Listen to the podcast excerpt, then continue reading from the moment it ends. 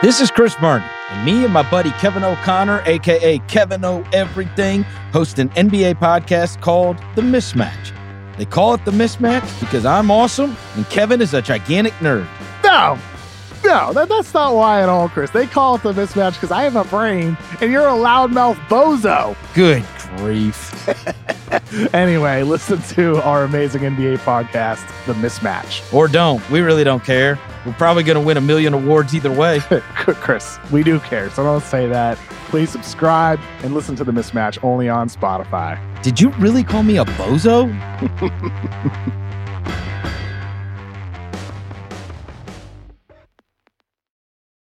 This episode is brought to you by Anytime Fitness. We're not all professional athletes, but we all have health goals. That's why Anytime Fitness gives you access to personalized plans and support from a coach. Plus, you can track your training, nutrition, and recovery progress with the Anytime Fitness app, just like the pros. With 24 7 access to more than 5,000 gyms worldwide, get more from your gym membership. Visit AnytimeFitness.com to try it for free today. Terms, conditions, restrictions all apply. See website for details. This episode is brought to you by Atlassian. Atlassian software like Jira, Confluence, and Trello help power global collaboration for all teams so they can accomplish everything that's impossible alone. Because individually we're great, but together we're so much better. Learn how to unleash the potential of your team at Atlassian.com. A T L A S S I A N.com. Atlassian. Tap the banner or visit this episode's page to learn more. Hello, media consumers. Welcome to Pressbox. Bryan Curtis of The Ringer here, along with producer Erika Cervantes. During the NBA Finals, you might have heard me talking about how much I missed the presence of ESPN's Mike Breen. Missed his voice, missed the airline pilot like control he brings to a basketball game, missed his catchphrase, bang! Well, after sitting out two finals games for a positive COVID test, Breen is back on television. And now he's on this podcast too. Breen and I talked about what it was like to watch the finals rather than call them, his origin story in the business, and what those NBA referees are doing to buzzer beaters. Let's get this out before the official review. Here's Mike Breen. All right, Mike, you missed three games after testing positive for COVID, including two finals games. How do you feel now? Feel great. Um, Bryan, I, I, I tested positive, but I, I, didn't have symptoms. They were testing me. You know, I flew out to San Francisco. They were testing me twice a day, and every day it came back positive. But I didn't have any symptoms, so so it was frustrating. You felt like a, a like a defendant waiting for the jury to come in. Is he guilty or not guilty? Twice a day, and like, oh, and then he had this guilt feeling when he tested positive. But I felt fine through it, and I feel uh, I feel great now. Thank you. Had you ever missed a big game in your career because of laryngitis or anything like that? No. Um, and the, the frustrating part was because you felt you could call the game because you felt fine.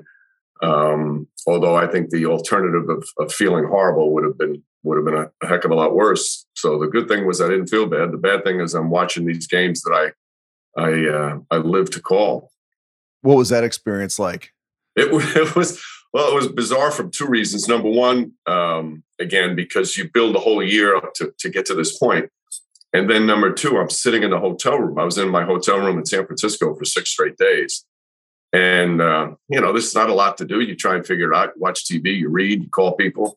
But I, I centered my entire day around when the game started, like I was, the, you know, this big fan of the team. Instead, I'm a big fan of the broadcast team and of and just of the event. So, uh, and then to sit there and watch it was, uh, yeah, it was bizarre. I'll say that. What'd you notice about those games on TV that you wouldn't have seen if you were sitting courtside? Um, you know, that's a good question. I, I think, um, you know, because of, of the job that I have, you really watch for what the announcers are doing. You watch for the director's cuts. You watch for when graphics come in. And in some ways, you appreciate it a little bit more when it's done perfectly. Um, you know, when you call in a game, you're just so caught up in making sure you're seeing exactly what's going on that you don't notice that those nuances from a broadcasting standpoint. You know, we, we have our, our, crew is just phenomenal from from producer Tim Corrigan, director the uh, new director this year is Mike Schwab, and the camera guys. I, have said long that um, the camera operators are the unsung heroes of our business. And when you watch the game um, on TV, you realize just how good these guys are and gals. They they just they seem to nail every shot. They seem to get every shot you want. It's it's incredible how good they are. So my appreciation for their work uh, goes a lot higher when you when you have a chance to sit back and watch it. This is unfolding in front of you on a TV screen rather than happening in, in your ear and on a monitor in front of you while you're doing calling the game. Right, exactly. And you know, you know, you know what they're saying in the truck. You know what they're saying. Um, but to see it just watching it while while you're not working is, um, you know, it's just so impressive how how they do their work every day. And I, you know, they, they never get enough credit. Um, but for me, they were getting a lot of credit watching it at the uh, hotel. Here's a small production moment from last night. First quarter, Draymond Green has that amazing ball fake, turns around, then goes the hoop and dunks the ball. Celtics call timeout, which you mentioned, and then you lay out, and ESPN doesn't use the typical bumper music to take us into commercial. They just take in the crowd from Chase Center to play us to commercial. Is that something you guys and the producers in the truck come up with on the fly? Yeah, you know, it's it's it's strictly a feel on that, Bryan. And I've I've long believed that's I, I think that's a, a great way to do it. Um, I'm, I'm kind of a less is more type with with that type of stuff. Now, we probably wouldn't have done that if it was the game was in Boston, but because it's in Golden State, because the crowd goes crazy, um, I, I just think it's it's like having an extra announcer that that says the perfect thing, and that's nothing, and that's the crowd. And you know, I, I, one of the other uh, broadcasters that I was influenced by is Pat Summerall, and you know, Pat. I mean, he just perfected the concise call and let the moment take over and, and often the crowd. I think Joe Buck does that as well as anybody who's ever done that. He just just knows when to do it. And from years from doing it, you know, you can just tell the swell of the crowd. This is a time to kind of get out there because you know the human voice is not made to override that kind of noise. And and I think it works. And and we're all certainly on board with that. And it's not just me, Mark and Jeff. Um, they really have a great feel for that as well. First half of last night's game was pretty uneven, pretty sluggish at times. Then the third quarter starts and the basketball just really, really picks up. Do you perk up on at courtside when that happens? Do you get more excited?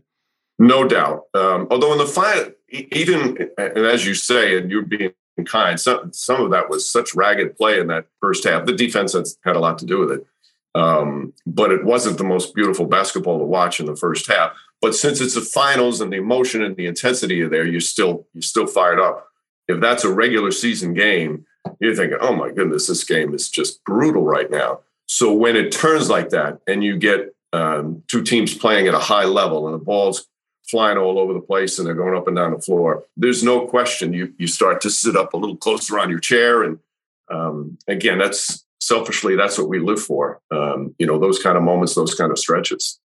How does your job change during the finals? Um, it's just you, you just feel um, pressure is the wrong word.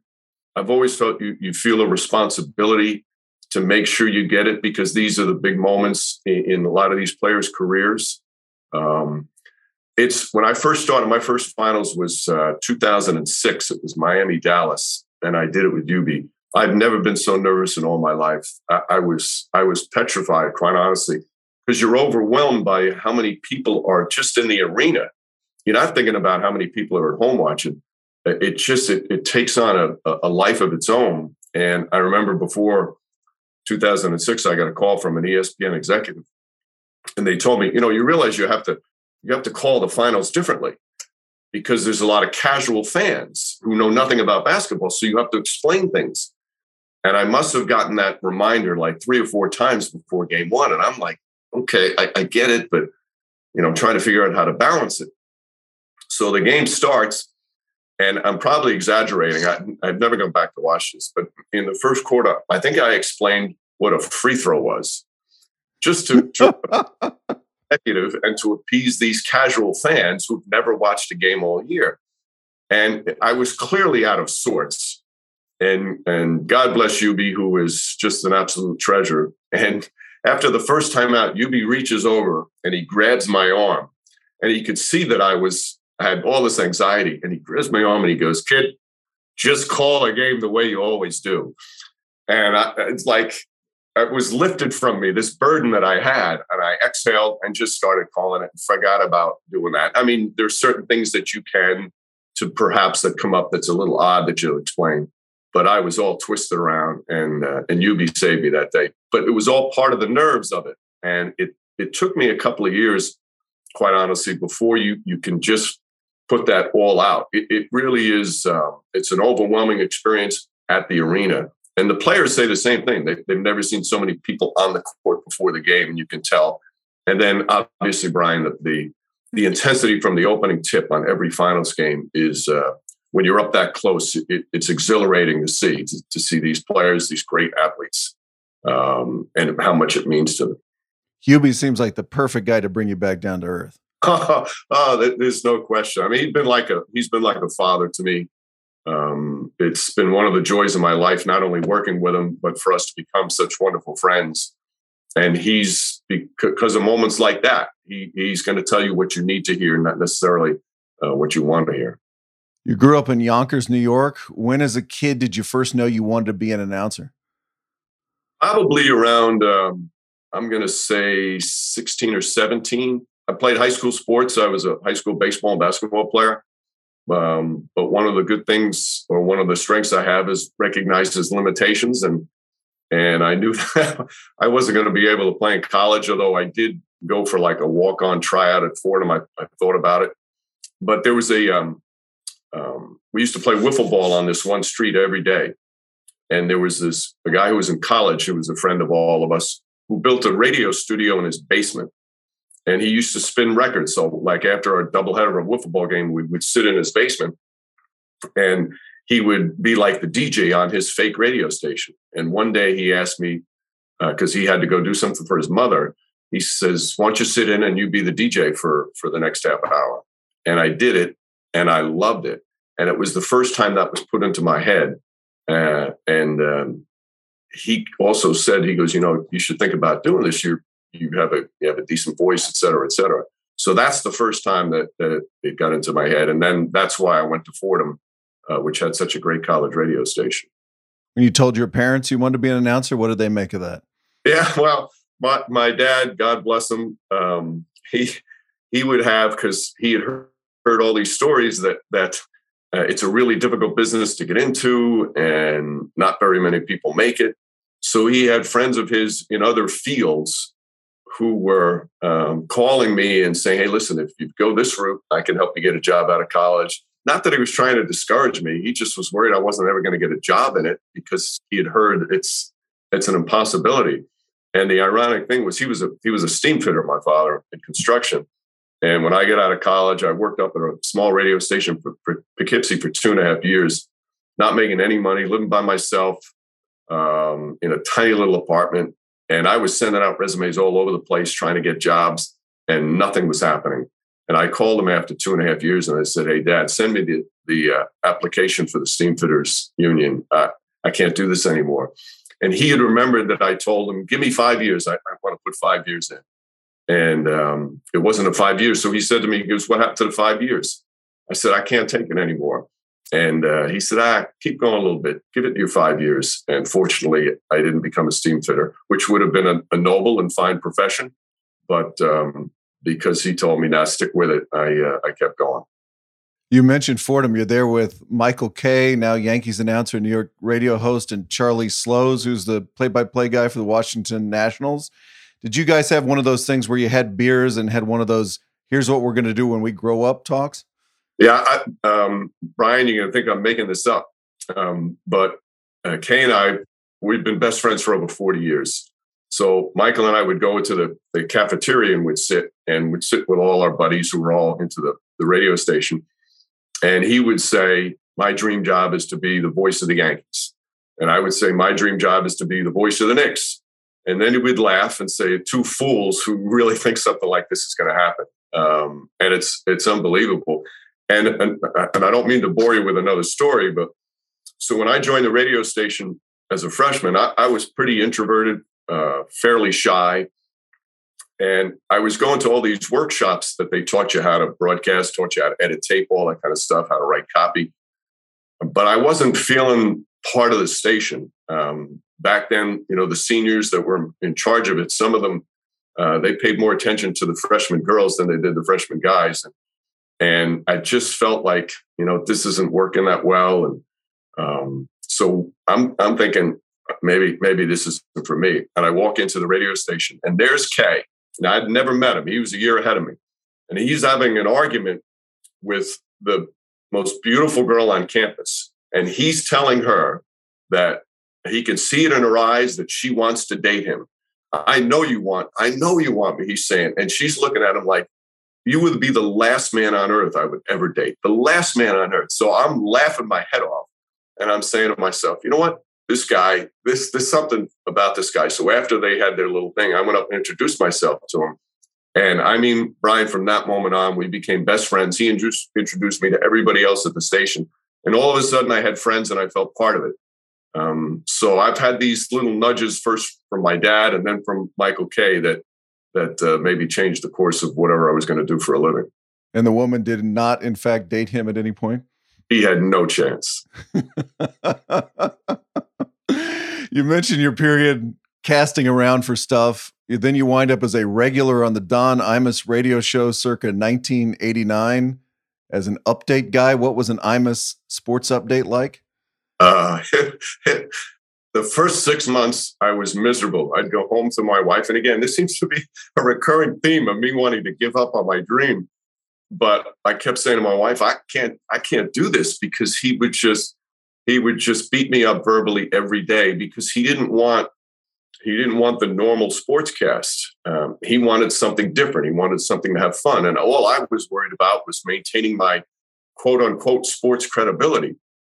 So he would just keep hammering me on that. And um, finally, one day I went in and and I, I made a joke about something, and he thought that was the greatest thing in the world, and I, I got accustomed to it. But learning from them was, um, and not just Imus, Charles McCord, Bernard McGurk, the producer, uh, to to think on the fly. I really believe it helped me in my in my play by play because those guys were so quick in coming back and forth. Although it it didn't start well. Um, the first day that I ever worked with Imus was a fill-in for Don Criqui. Don Criqui, who's one of the had one of the great voices of all time, was a great play-by-play voice.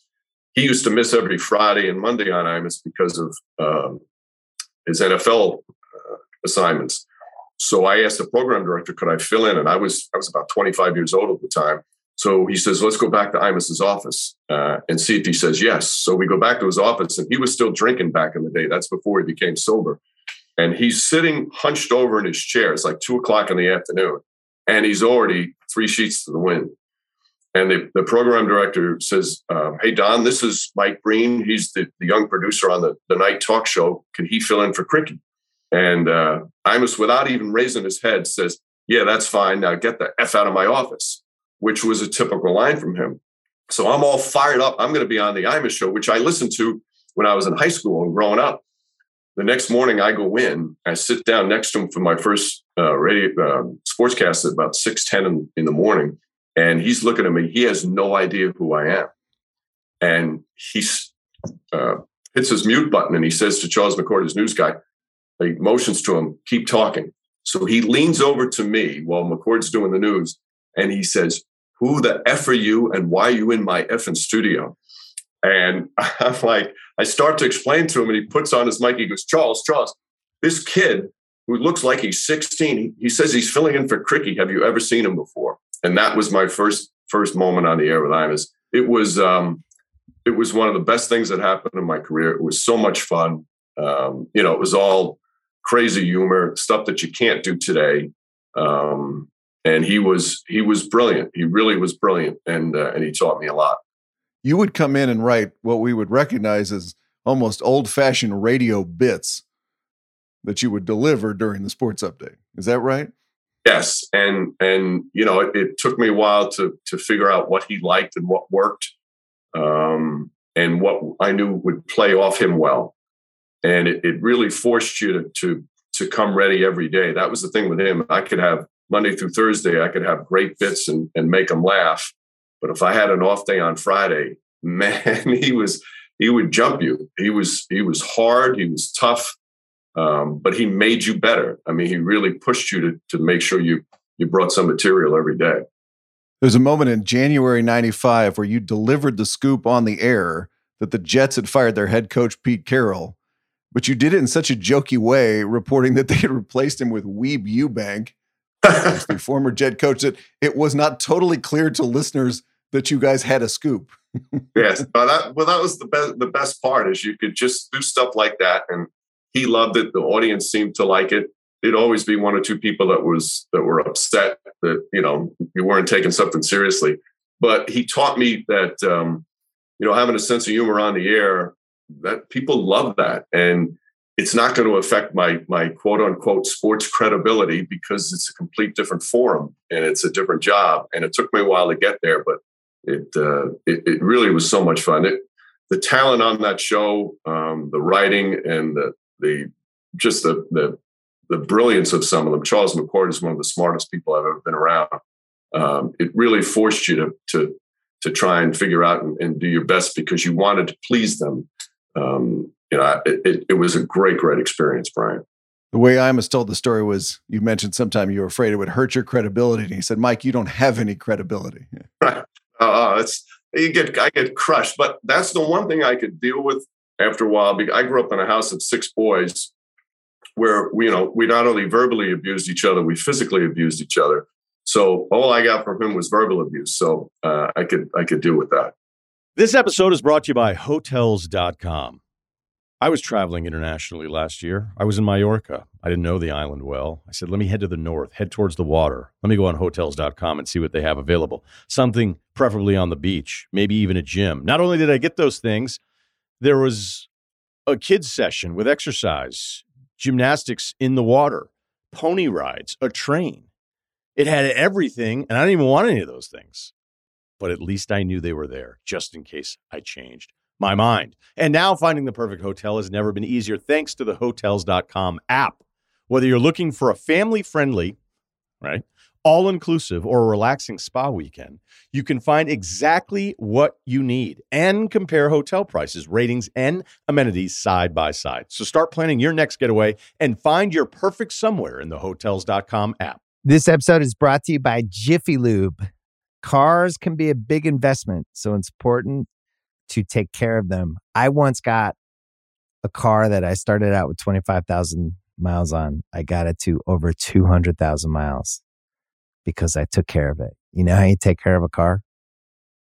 You take care of the maintenance, the oil, the brakes, all that stuff. And if you don't, you can have a car just completely fall apart. When your car needs maintenance, head to Jiffy Lube. They provide automotive excellence at speed. Get your oil change, brakes checked, tons of other multi care services. It's all done by expertly trained technicians who actually care about taking care of you and your car. Jiffy Lube, car more. To find coupons and start an instant online estimate, visit jiffylube.com. This episode is brought to you by Cars.com. When you add your car to your garage on Cars.com, you'll unlock access to real time insights into how much your car is worth. Plus, view its historical and projected value to decide when to sell. So when the time is right, you can secure an instant offer from a local dealership or sell it yourself on cars.com. Start tracking your car's value with your garage on cars.com. You get the Knicks radio job in 1992. You're 31 years old. You told us about your first finals game. What was your first Knicks game like? Um, I, I do remember having a dream the night before.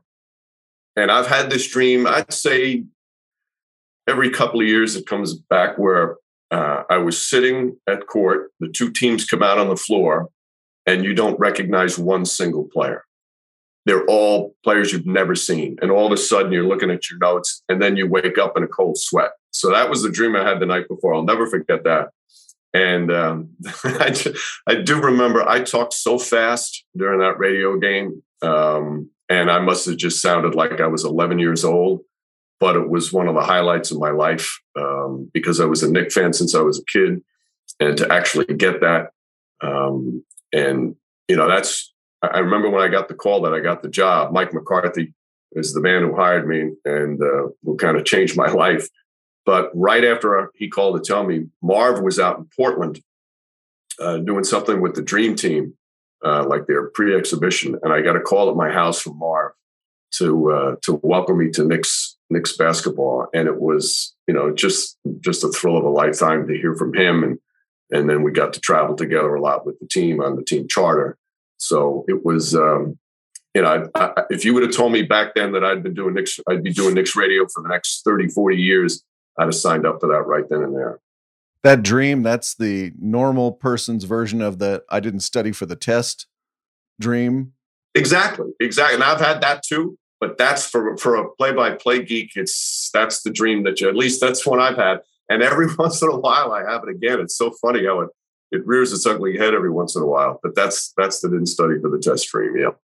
Knicks won 60 games that season, finished first in the Eastern Conference. And I read that your dad got to sit behind you during the playoffs and listen to you call the game on headphones. What was that experience like? Um, you know, when you're a father of six boys um, and you're in a house, that type of house, sports is it's it's not an option; it's a way of life. And he's the one that led that. You know, he he was a big sports fan. He was always watching things, and um, you know, he played you know, on the men's softball team that we we would always go and watch him. So, um, you know, my dad is uh, was and, and still is my idol. He passed uh, back 11 years ago, but to be able to have him come in and and sit there with me and sit with Clyde Frazier, who was you know right next to me, um, you know, those are the, the the type of things that that mean so much. And you know, he was proud and, and he loved every minute minute of it. So it was um, it was pretty cool, Bryan. What was different about your sound in 92 compared to your current sound? Uh, again, I talk when I every once in a while I hear a tape from from back in the day. I talk so damn fast, um, and I did sound like I was probably 13 or 14 years old when I was first first starting. Um, and, and the, the radio, it took me when I went from from radio to TV. It took me a while, you know, make that adjustment. I, it's harder to go from TV to radio. Radio is a much more difficult game to call because you've got to supply everything. But the the adjustment to make was um, to go to TV is is obviously to talk less, and you really got to, you know, you got to figure that out where you have to give enough stuff, but at the same time let the picture tell a lot of the story as well. But my biggest problem when I first started was I just talk so damn fast. How long did it take you to slow down? Um, you know what? I think fairly quickly. Um, but I do remember that every year on radio, and, and even so, still on TV, because I, I, I, take off now during the summer. I stopped doing every all the other sports um, that I tried to get involved in. I did the NFL and things like that for a while, but so I'm off like four months after the NBA season ends, and I do find that every season it takes about say around 10 games before you get back into that rhythm, whether it was radio, whether it's TV. Uh, it's just something that, you know, it, it takes a little while before you, you just get back in shape. It's like, you know, conditioning to play, conditioning to talk, same type of thing. Um, but to answer your question, I don't remember exactly. I don't have the greatest recall, Bryan, as you could probably tell. But um, uh, it, every year it took me a little while. What happens in February 2006 to fast forward a few years that allows you to get the top job at ESPN? Well, um, NBC lost. I was doing games for NBC, and um, I was doing arena football. And arena football was kind of fun once you got to the arena and you did the game. It was it was kind of cool to call, and the people you work with, I, I, had, I had great fun with with the people I work with. But I remember sitting and watching the NBA games that were on ESPN, thinking this is wrong. I, I got to be doing. I, I, need to get back to the NBA. So when I finally um, got back in, Mark Shapiro hired me, and again another guy that, that changed my life. Um, Al Michaels. Well, first it was Brad Nessler who was the the lead voice, and then when they made the change to Al, um, you know, I'm thinking, okay, I'll, I'll, I'll, get great games. I'm just so happy to be doing it again. And then when the news that Al left, um, I was like, wow, I'm, I'm, surprised that he's gone, but you know, understand all that stuff. And then they, uh, when they called me to offer me the job, I, I remember thinking, "No, nah, this this is just like temporary until they find somebody." That's the way I, I thought. I mean, I, I, I knew I, I I called a pretty good game, but the idea of doing the finals didn't quite sink in at first. And I remember um, I remember saying that, okay, um, if I do a good job, maybe they'll keep me.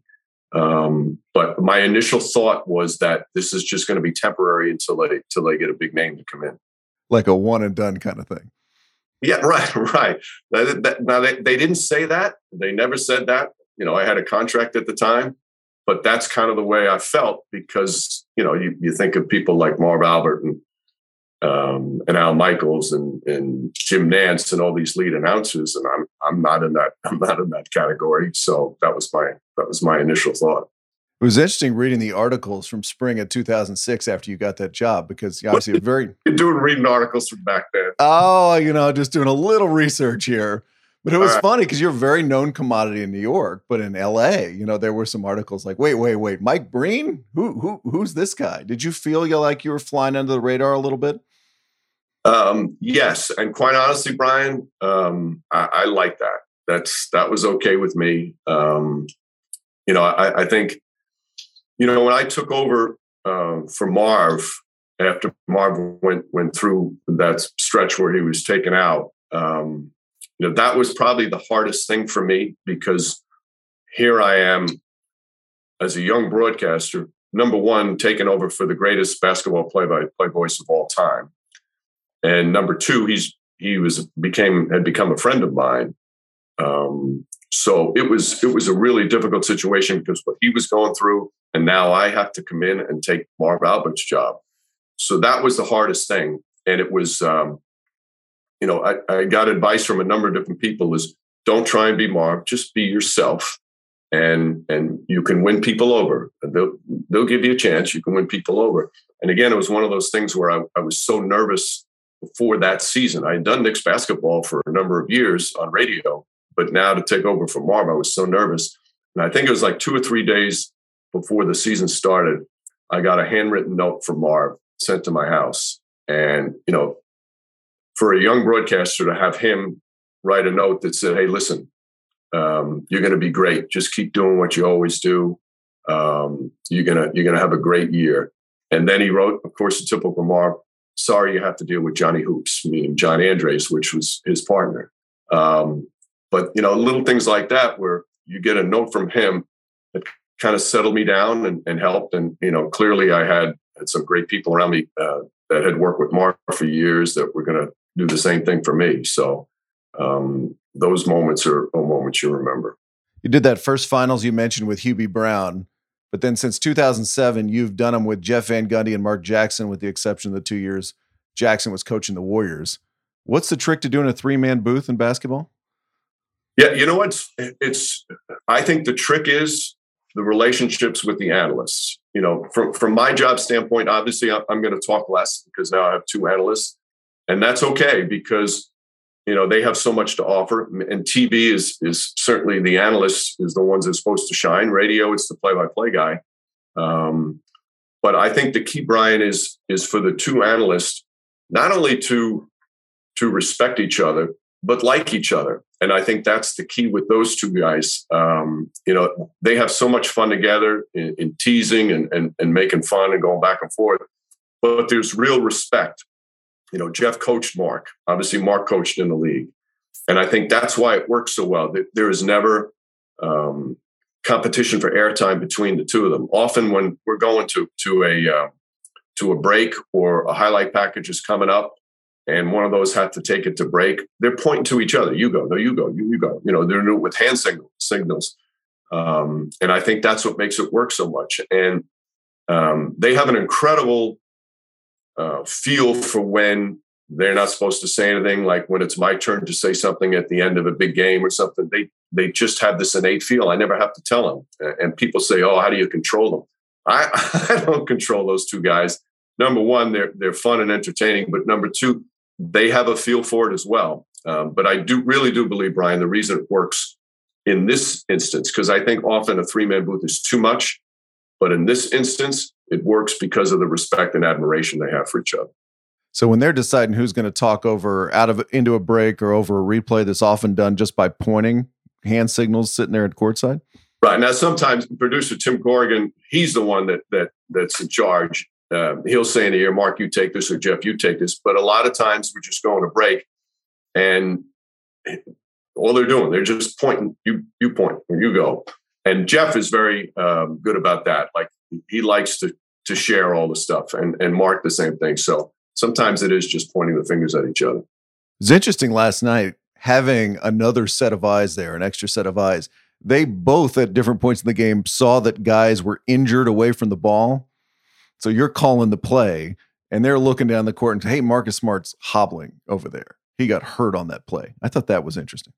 Yeah, um, Mark is he has an incredible ability to see things that I don't see, and I don't mean like you know why the pick and roll or the staggered screen worked I mean things about a player where if something seems to be bothering a player or things like that, he picks that up so well. Um, the two of them, you know, there's the phrase all 10. You know, most of us, when we watch, we're focused on the ball and who's defending, who's got the ball. These guys, they see all 10 and, they see things away from the ball where I'm concentrating on what's happening with the ball. That um, to me, what makes them such great analysts. You told Pablo Torre on the ESPN Daily the other day that your signature catchphrase "bang" originated when you were a student at Fordham, yelling that during basketball games. Did you ever get pushback from a producer about "bang"? You know, it, I've never. That's an interesting question. No, um, I pushed back myself when I first used it. I'm like, I don't know, because I was doing radio. I didn't know that it worked um, I, I thought, you know, again, I'm a young broadcaster trying to figure out what's the best way to do this. And I'm thinking, well, maybe they don't know that the basket's scored if it's on radio. So I need to say that it's good. So the audience knows. Obviously, they would have known if they got used to hearing it. So I shelved it um, for a while. And then I started doing these high school games of the week on uh, SportsChannel America was the name of the, the company back then and we do a Friday night high school game of the week. And as you know, Friday nights, high school games in certain parts of the country, the entire town goes to those games. And the place is packed and it's so loud. And I tried it again there on, again, baskets that got the crowd going crazy. And I liked the way it worked because you didn't have to override the crowd. And it was a good, concise, simple way to, you know, make a big, excited call, but at the same time, not stretching it out, trying to out scream the crowd. And I, I started to like it then when I started to use it there. When do you decide to upgrade bang to bang bang on a particular play? They do have a timeout. Decide not to use it. Curry, way downtown. Bang! Bang! Oh, what a shot from Curry! With six tenths of a second remaining. That was never a conscious decision. That was um, a, a, an out of body experience watching this incredible player having this dream season and just when you think they were going to fail that particular day, uh, he hits a half court shot. Steph Curry beat Oklahoma City. And, you know, that was a cumulative bang bang because of all that had happened that season, that game. He got knocked out with an ankle injury. They were down double figures in the fourth. Finally, somebody was going to beat the mighty Warriors. And this guy pulls this one out of his hat, uh, like he had done so many times. And I just, I just lost it, lost it. As the basketball fan, in me. Um, the fan took over at that time. And when I, I, go back, even to this day, when somebody plays it, I'm like, I'm wincing like a screaming fool. But I, that was completely losing it as a basketball fan. And, and I guess that's a good thing because one of the things I always want to do is, um, is whoever's watching, you know, whether they like my style or not, you can't, you can't control that. But what I want them to feel is that I love basketball and and that's what I hope. And, and that call certainly shows that I I'm kind of into basketball. How did the increase in the number of three pointers NBA players and NBA teams were taking change your job? You know that that's interesting. I thought about this the other day because we were talking about uh, the very first year in the finals, which was 1980. They they introduced the three pointer in 79 80. In the finals between the Sixers and the Lakers, there were 23s taken in the entire finals one make, one out of 20. So, you know, back then it was no big deal. And and I started calling bang usually only on three pointers. But if if I did it on a lot of big three pointers at the end of the game, you know, I, I, try and keep it to a minimum. I rarely go more than twice in a game. Um, people would get sick of it, so I had to change that. There was so many three pointers. It was early. To, it was easy to pick early on. You know, when you get a feel, which would be a good time to use the phrase. But now there's so many times that you really kind of have to think about it and hold back to later because everybody's shooting threes. I mean, it's I think it's too much, quite honestly, and, I wish we'd go go back a little bit uh, in terms of more post play. Uh, but it's a part of the game now, so it's changed my approach in terms of when to use the phrase. That's for sure. Couple of questions about this year's postseason. There have been a bunch of blowouts during the playoffs. What do you do during a blowout?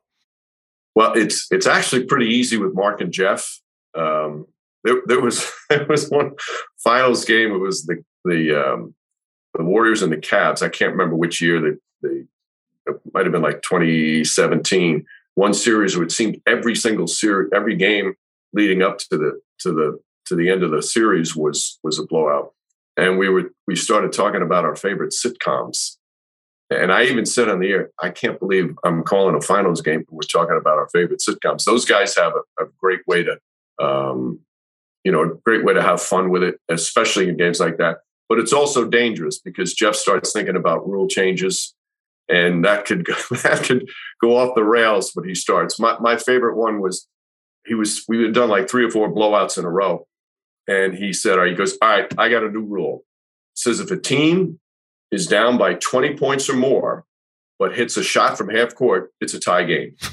he really wanted that. And, and, you know, so stuff like that. But but they're fun with things like that. And, you know, other blowouts you you tell it's a chance maybe to tell some more stories, uh, which is one of my favorite parts of the job is telling stories of who the people are. Um, but you figure it out in terms of ways to fill the airtime. It can be dangerous though with Jeff and Mark. I got to ask you about the refs too, because game one of Celtics Nets this year, Jayson Tatum hits that incredible shot at the end of the game. You call it perfectly, perfectly. Jaylen Brown kicks it out. Smart fakes inside. Tatum spins and he puts it in. Celtics go up by one. They wave it And then here come the refs waving their hands. you say the shot is waved off. What happened there? Well, first off, I didn't sleep for two nights. Here's the first game of the playoffs. We had this. Not only was the game so thrilling and exciting, but I thought it was our best telecast of the year, and I ruined it. Completely ruined it. I, I, I um, I was a mess that night because you don't want a, a, such a great moment um, you don't want to mess it up, but I did.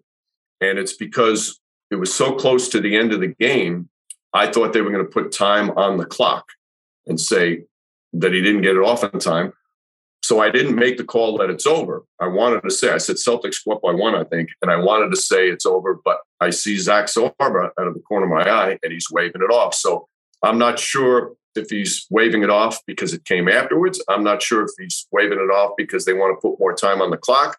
And um, I guessed the wrong one, obviously, uh, thinking that the way he was waving his hands, that's what I felt, and I I was I was crushed that night. You just you hate to make mistakes like that, but you know it is part of the job. Um, but I didn't sleep that night at all, Bryan. Has the idea that referees are going to come look at every big play a few seconds after you call it, does that sit in your head somewhere? Yeah, well, that, that was the reason for my my hesitation. I've seen it happen too many times um, where you say it's good, the game, the Bulls win or the Knicks win, and then all of a sudden they don't win. Then you put time back on the clock, and you know, so you want to make sure it's absolutely. But that was like the perfect storm uh, on something like that, and and because they look at those those replays, um, you have to really keep a close eye on the clock. And I, I, had a good view, but then all of a sudden, when I saw his his uh, his arms waving, I I uh, I guessed the wrong one. it's just got to be so strange because I mean I was watching last night. Jordan Poole banks in that shot at the end of the third quarter, and again, you're right you you you correctly say he got it. There we go. And then you start to watch the replay and go, uh oh, did, it, did it get out of his hands soon enough?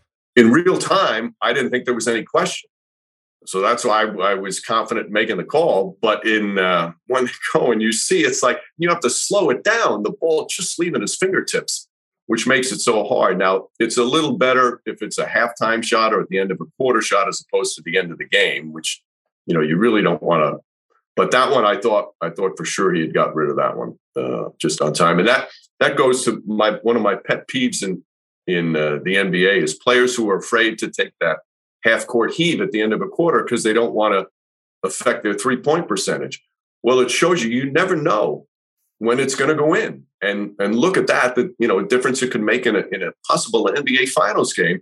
He would he didn't care if his percentage went down. He was going to give it a shot. So uh, I always I always praise those players who were courageous enough not to affect their three point percentage. The other one I want to ask you about are the reviews for flagrant fouls which have been kind of interesting. It reminds me a few years ago when NFL announcers were watching replays about the catch rule. the replay was did he catch it and do we understand or agree with the rule? What do you make of those re- reviews? It's it's uh, impossible to predict. Uh, the line for what a flagrant is has changed dramatically, and then when it gets to the playoffs, you know, they don't want to be so quick to call a flagrant two and eject a player in a playoff game. And then, of course, it's the subjective uh, way that each official looks at it. You know, the, when you do a flagrant foul, it's the officials who are on the on the court that make the call. They can get input from the replay center, but it's those that make the call. So a lot of it is subjective. You know, there's certain criteria. That's a flagrant one. That's a flagrant two. But because it's there are different levels of flagrant one. There are different levels of flagrant two. You just can't predict. And compared to what they used to call to what they call now, um, you know, how many times we sounded like, oh, that's that's going to be a flagrant two. That's definitely a flagrant two, and then it's a flagrant one because you you can't predict. But you, you do feel frustrated, especially when it's taken them a long time and you've seen the replay now nine times in a row. It's like, what more can you say about it? Just tell me, please your colleague Sean McDonough had one during a bowl game where the referees kept coming on to explain something, and eventually he just said into an open mic, "Please stop talking." oh, I'm, I'm, not surprised. That's that's Sean's got a great sense of humor. Uh, I would, I'm gonna have to use that. One more to hit you with, and it's an old article. I warn you. 1992, you told the New York Daily News. This is when you first got the Knicks job I'm not a Marv Albert, so I'm not going to be a legendary play by play man. You still feel like you're not going to be a legendary play by play man? Uh, Bryan, I, I'm just so, so thankful and blessed to be calling NBA games. Like I said, and I, I mean it sincerely. Um, if, if I was just a Knicks radio broadcaster for the rest of my career, I'd have been thrilled. Um, I, I, sometimes it's hard for me to comprehend that I've done the finals for so long, and and I and I truly believe this. It's because of so many people that have helped me over the years. And every year in the finals, um, there's a handful of people. Before I I, I call uh, game one of the finals this year, it was game three. That I I send an annual email to to tell them that I'm thinking about them because they're the reason why I'm there and I've had so many people. I made a speech once uh, after getting an award, and the, the, phrase I used was, "I wish I could bring everybody who's helped me up on this stage uh, to accept this award with me." But unfortunately, there's not a stage anywhere big enough in the world to hold that many people, and I really feel that way. So, from that standpoint, I, I, words like what you just used, I can't even think about using. I'm just, I'm just grateful to be be doing what I'm doing. Mike Breen, thanks for coming on the press box. Thank you, Bryan. I, I really enjoyed it. It's time for the second weekly edition of David Shoemaker guesses the strained pun headline.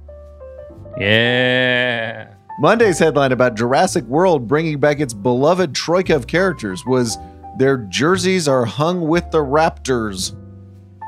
Today's headline comes from valued listener David Downing it's from the Syracuse Post Standard and Syracuse.com. Story goes like this A thief broke into a donut truck early this morning and took it for a joyride before dumping it in the city's inner harbor. No word yet on who broke into the donut truck and drove it off. What was a Syracuse Post Standard's strained pun headline? a thief broke into a donut truck um, Hmm? and drove it into the river. Uh, I believe they parked it. I think Inner Harbor would be the area of Syracuse. I, I thought it went in the water too, but they just found it parked somewhere. Um, uh, donut. I keep thinking of like that old Hertz donut joke when from when we were kids. Um, don't uh, uh, Krispy Kreme Mm, let's stick with donut. donut. Um, God, what is it? It's a, it's a mystery. Donut. W- We don't know who did this, David.